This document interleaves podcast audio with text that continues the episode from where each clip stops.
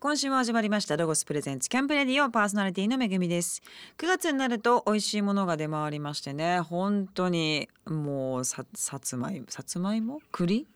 なんで一番最初にさつまいも出てきたのかわかりません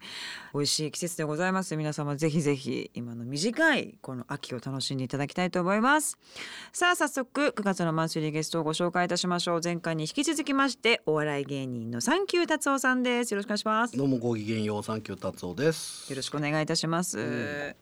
達夫さんがこの秋に楽しみにしていることってあるんですか。はい、あの NBA の開幕ですね。スポおーツ観戦お。本当好きなんで、あのバスケットは毎年必ず10月から。あのいろいろ見てますねアニメから。もう本当に。家にいるのが大好きなんで。バスケは何が面白いんですか。バスケットはフィジカルとロジックのバランスが最高のスポーツだと思いますう。ーん。まあ、なんで、なんかこう運動神経に物を言わせても通じない世界なんだけど、ロジックばっかり、もうその理屈ばっかりでも勝てない。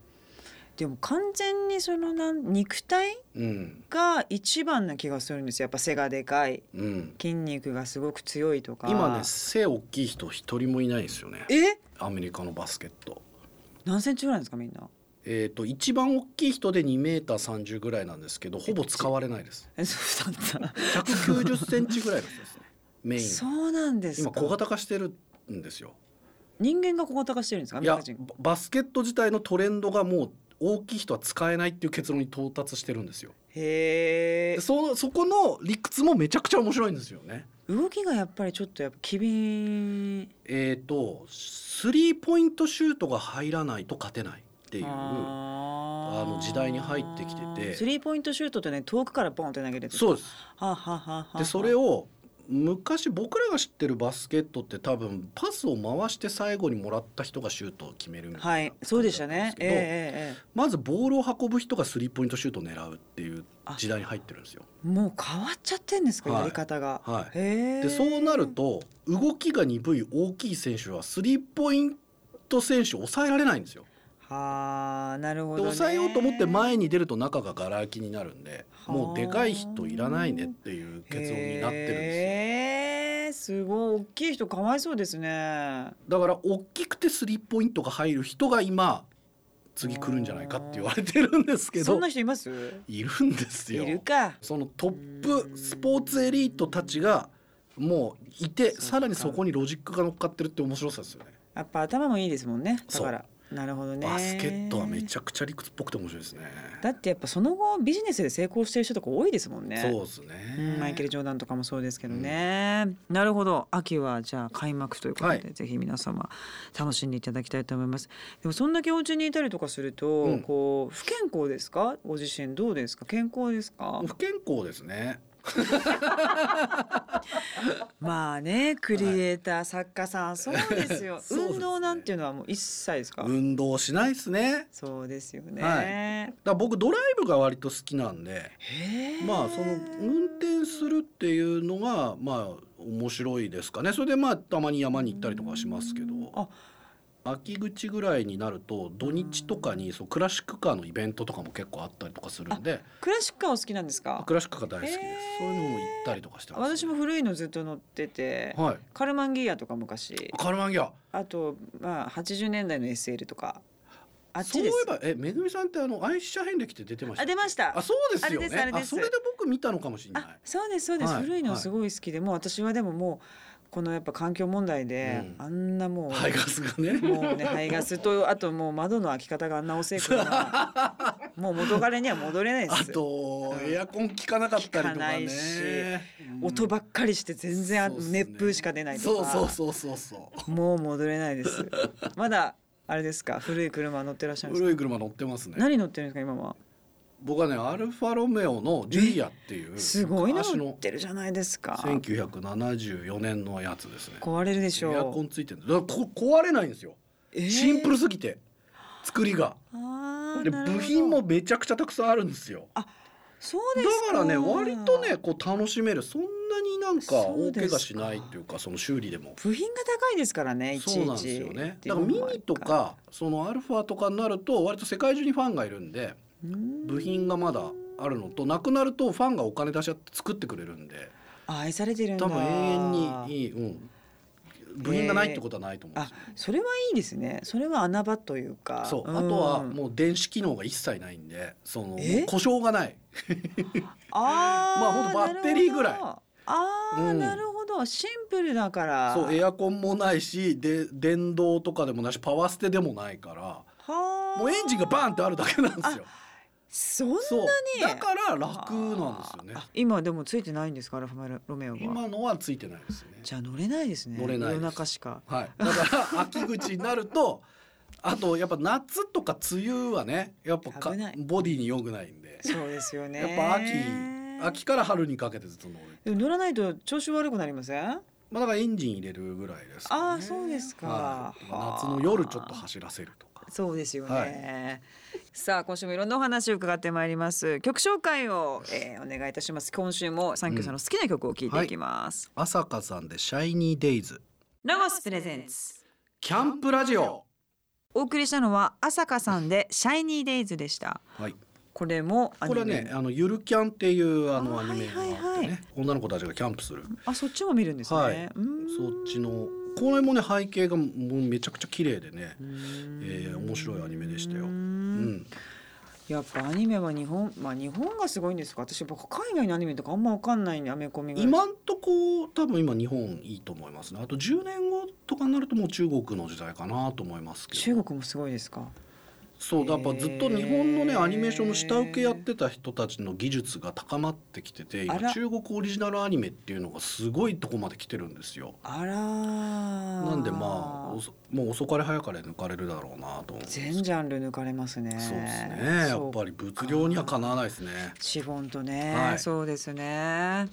さあ今週のゲストはお笑いコンビ米粒社協のツッコミ担当であります。そしてですね有名大学で教えてらっしゃいます先生もやってらっしゃいます、えー日本語のエキスパートとして活躍されておりますサンキュー達夫さんです。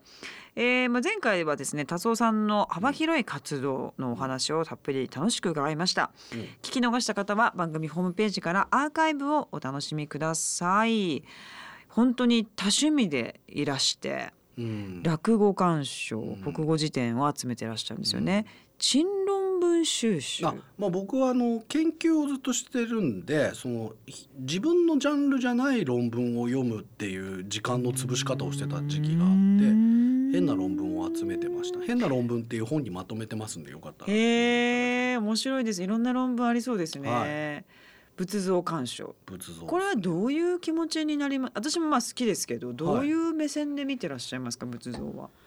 やっぱ彫刻の技術ですかねん僕祖父がとか母が奈良の人間で祖父がそうです仏か像の研究してたんですよねあ。そうですかで薬師寺に勤めてたんであそうです割かとそれでいろんな仏像をね子供の頃にあの見せてもらったんですよね。あそのまあついててそうですかそれで割となんかこう本当だから三浦淳さん言うようなガンダムとかを見るような気持ちで仏像を見てた感じですかうね。ーうんんなるほど、うんオリジナルで作られたりしたことあるんでいすかやーないわーそれはないわあ そうですオリジかナル作ります一個だけマリア像を作ったことありますえー、すごっ掘ったんですかあ友達にいるんですよ、その仏を掘る人がええ彫金刻師が沢にそうですはあいて個人オーダー受け付けられてるんですよ、はいはい なので何でも作ってくれるんですミニとかも、えー大きいのとかも作ってくれてマリア像を一個作っていいなあそれ、えーあぜひあのいいですよその人本当にえっとバーテンダーなんですよはあ夜はバーテンダーはあ昼は物資ええ最高じゃないですすかごい人がいて、はで地下でこんなキューってやって1階でバーをして上でこういう作業やってるんですけど、へーまあすごい上手ですよあ、。へえはい面白ぜひいつか毎い作るっていう発想なかったですねや私もその人に会うまで仏像作るなん て思ってなかった作れるみたいです。まあでも今円空物とかねその作ろううーんえ円空物みたいなものを作る教室みたいなのはあったりもするんでね、まあ、円円空っていうね、まあ、結構有名な物資がいるんですけど、うーんまあ、その円空っぽい仏像の彫り方みたいなのがあったりするんですけどうねん自分で作ろうとは思わなかったな。ぜひいつか、はいそしてまあアニメもねお好き、は BL 漫画も読むはい、街のスタイルを眺める道あ街のタイルかあタイルねあーこれはどういうあのそんなに個性が出てますかタダイルは。タイルありますねやっぱりあのあとタイル職人がここ頑張ったなみたいなところを見るのが割と好きなんですあここちょうど坂に合わせてタイルカットしてる燃えるみたいなありますね。あるある。ここカットしたんだとあかーなんでここタイルみたいなとこありますね。そうあと一個だけ色が違うあここ補修してあるみた いなそれもう最高ですねあ若干色違うけどもあこれ使用頻度が違うからかみたい MJ に結構似てるんですね。なあそうなのか三な浦さんとやっぱりすごい三浦さんタイルお好きかなわかんないなんか街のそういうなんか修なんか直してるところ好きそうだった気がします。はいあーもうたまんないですねああいうのを見てるとそうですか、は歴史にやっぱ重ねるんですかね。でねやっぱりタイルある都市とか町って歴史があるんですよであヨーーロッパ特になんですけどそっか。やっぱベルギーのタイルとか、まあ、スペインのママジョルカタイルとかね、まあ、日本も結構京都とかにはタイルあったりとか、まあ、その戦時中作ったやつ台湾にあったりとかね、するんでそのあこんな銭湯にこんなすごいタイルあるのとかっていう高いですからね。京都のそうなのん京都の銭湯のタイル巡りは素晴らしかったですね。へえ、あでも素敵なのありそうですね。ありますありますこれぜひ見へーそういうね写真集とかも出てるんですよタイル写真集。はいタイル写真集が。へえ、はいあそうですか、はでもこういうのって友達と行ったりするんです か。い、いや一人ですねあですよね。共有できないですね誰とも。待たせてる感じもあるしね。ずっはといタイル見てるのまねえ。めぐみさん神社仏閣どおすすめどこですか？そうですね。京都だと千入寺ってああ千入寺。うん行きますか。はいあそこ好き。あいいですねですねお寺周りですね。お寺も好き、まあうん神社も好きですね。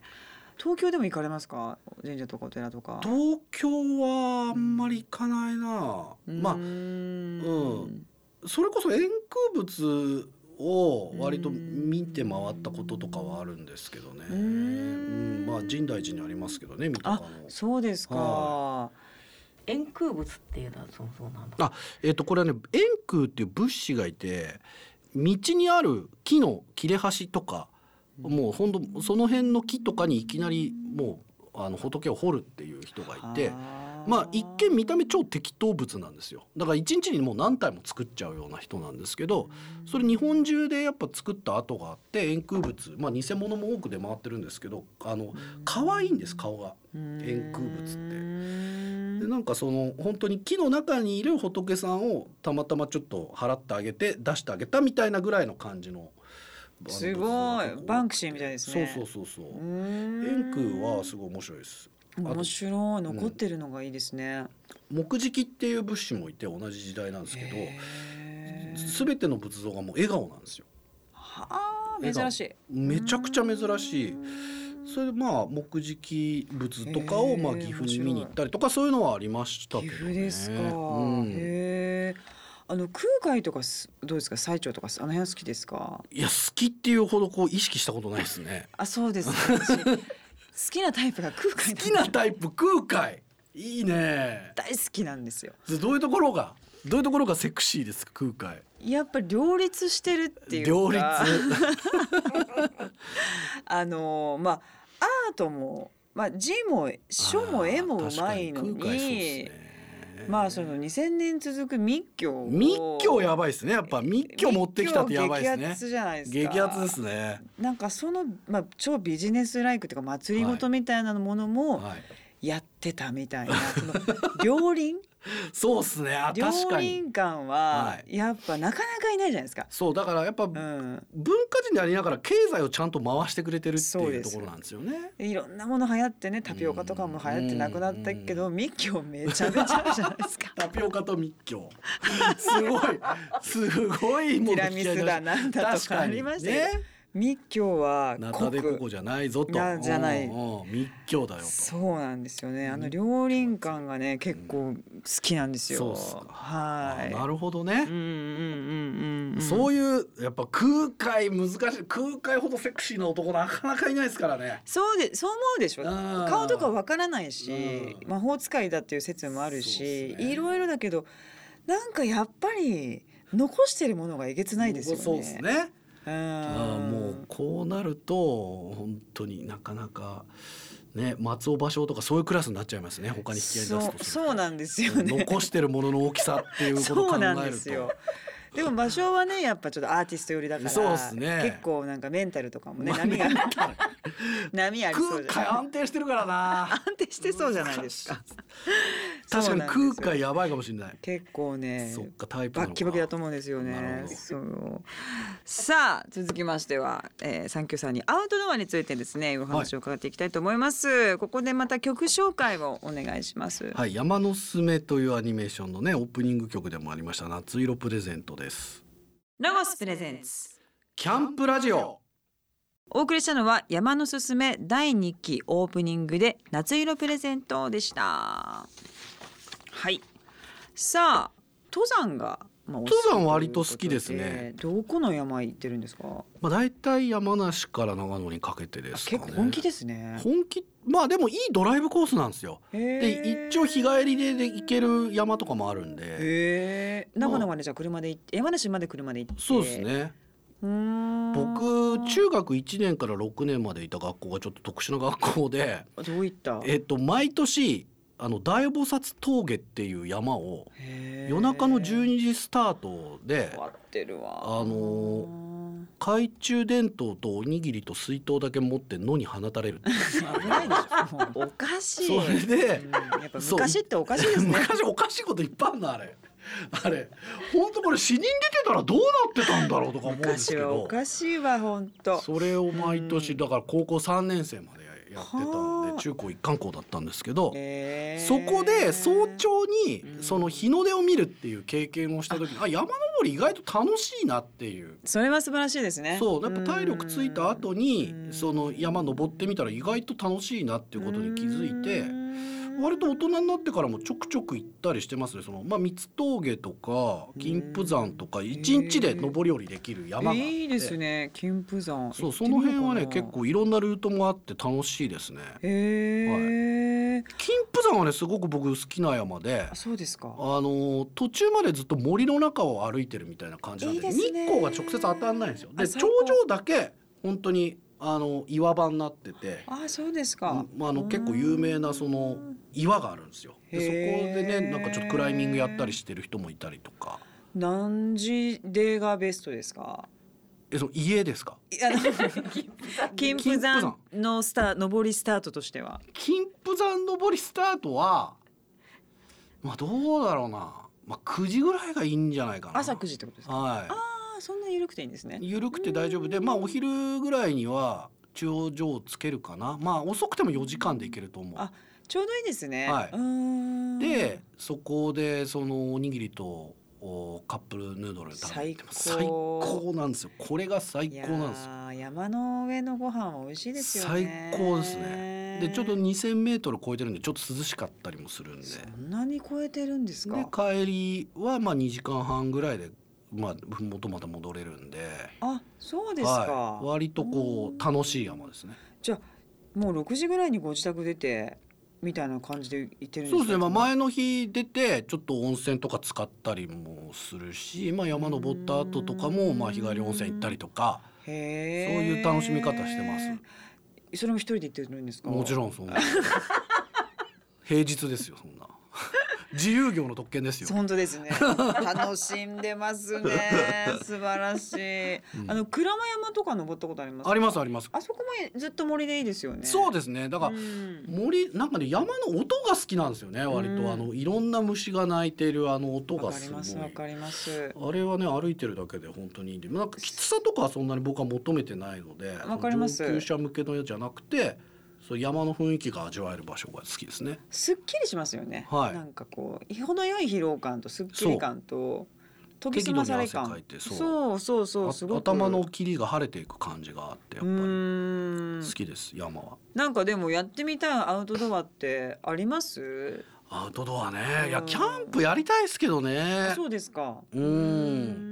僕はねあの車中泊動画を見るのがすごい好きで私の周りの女の子たちも一人でねやっぱ車中泊ハマってますよ。車中泊あのねやっぱその車に泊まれるようにする改造動画がめっちゃ面白くっていやしたいですね。そうなんですようんでなんかなんだろう普通の軽トラックの上に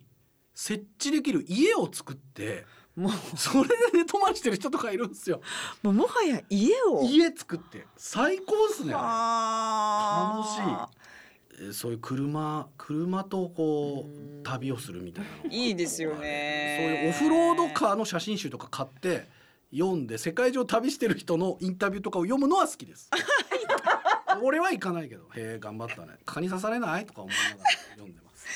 インタビューですかそうインタビュー面白いこと車をどうやって使ってるかとかねなるほどねみんなオリジナリティすごく出してきちゃう からで自分の代わりに言ってくれてるわけだからもうそれで僕は満足してます けど割と現代一個だアなブとかに刺されないかな大丈夫アかなブねいないから舞踊もねいるから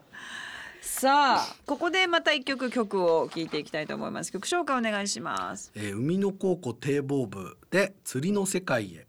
ロゴスプレゼンツキャンプラジオお送りしたのは海の高校堤防部で釣りの世界へでしたさあここからはアウトドアを安全で快適に楽しむためにロゴスから耳寄りな情報をお届けするコーナーアイデアタイム5800ですこのコーナーのパートナーはロゴスの人気 YouTuber どっちゃんですこんばんはロゴス公式 YouTube チャンネルおそロゴスに出演していますどっちゃんです今週はどんなアイテムを紹介してくれますかははい今週はですね野外で使える家電の家電っていうシリーズがロゴスの中にあるんですけど、家家電のシリーズからどんぐりコロコロランプ5連タイプをお持ちしました可愛いね可愛いですよこねれちょっとレトロな感じのさあこれはなんか子供たちもね喜びそうな感じですけれども、この名前もなんか可愛いです ねそうですねなんか